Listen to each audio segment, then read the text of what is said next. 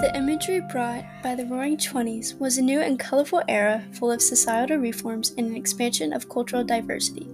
But behind the mask of false economic prosperity, the Roaring Twenties was a nightmare for most.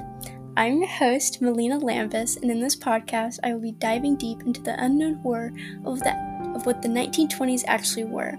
The glamorous parties dragged down by the overproduction of goods, prohibition leading to the increase in dangerous crime, and the rise of nativism causing the vigorous torture to many innocent Americans. From the tragic events to the struggling lifestyle, the visions provided by books such as The Great Gatsby make the Roaring Twenties seem like a hallucination of fantasy, covering up the horrible reality of the 1920s.